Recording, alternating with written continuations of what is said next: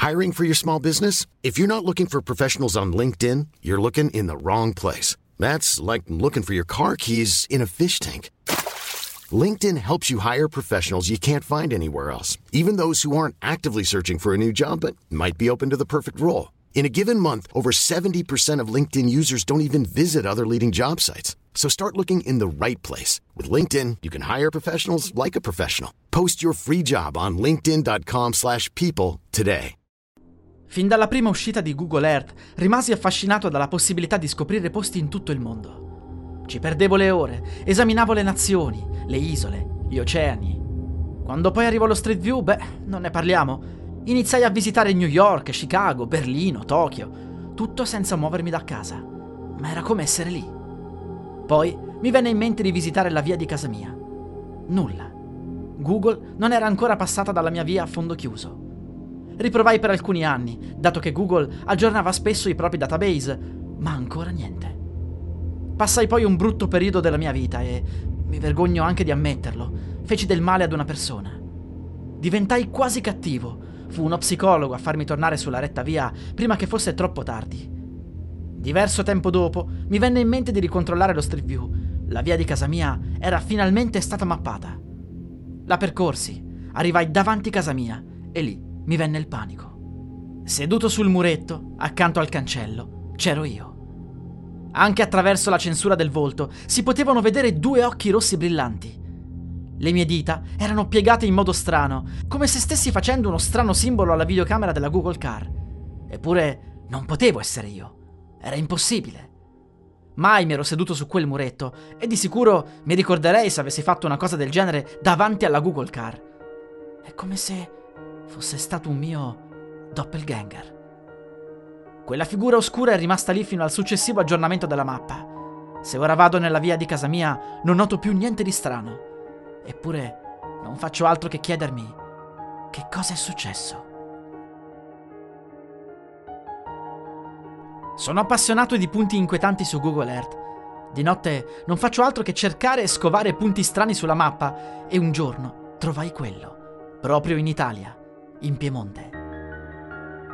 44.244167, virgola, spazio, 7.769 444. Prato nevoso, Cuneo.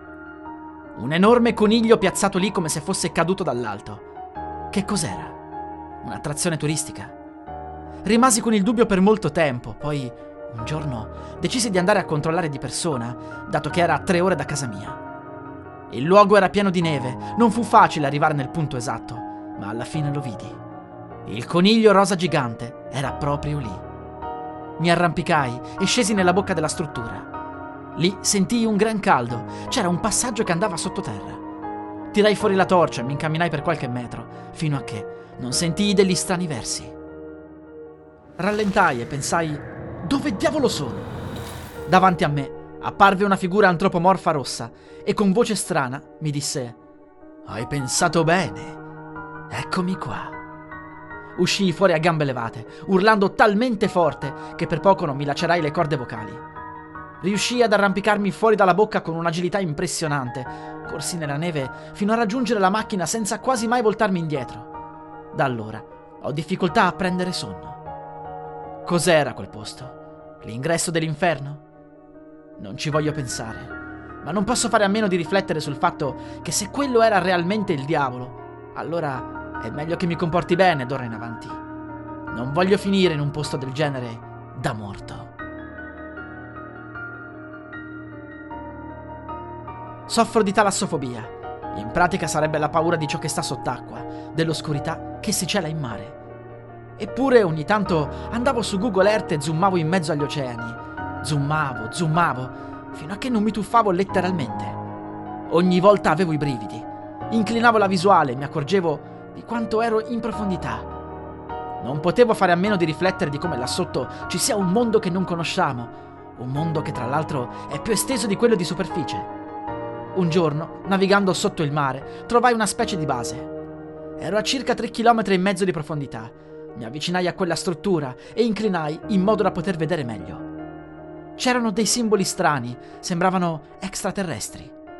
Poi Andando ancora più avanti, vidi alcuni dischi volanti parcheggiati sul fondale. Questi sarebbero i famosi uso, pensai. Mi vennero ancora di più i brividi. Pensare che là sotto non ci sono solo pesci mostruosi, ma dischi volanti che si muovono indisturbati. Dalla paura chiusi Google Earth e cercai di calmarmi. Solo dopo mi resi conto di non aver salvato le coordinate del punto. Riaprendo la mappa, non riuscii più a ritrovare quel posto. D'altronde era peggio che cercare un ago in un pagliaio, e la prima volta ero stato realmente fortunato. Ora so che nel bel mezzo dell'Oceano Atlantico c'è una base sottomarina aliena. Ho ancora più paura del mare. Da quella volta preferisco andare in piscina e in montagna d'estate.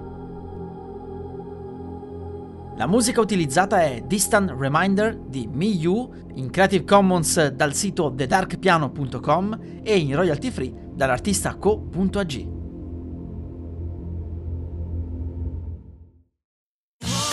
Sotto costo 1 euro. Fino all'11 maggio lo Smart TV LG OLED Evo Gallery Edition 55 pollici più il piedistallo insieme a 999 euro perché 1 euro batte forte sempre.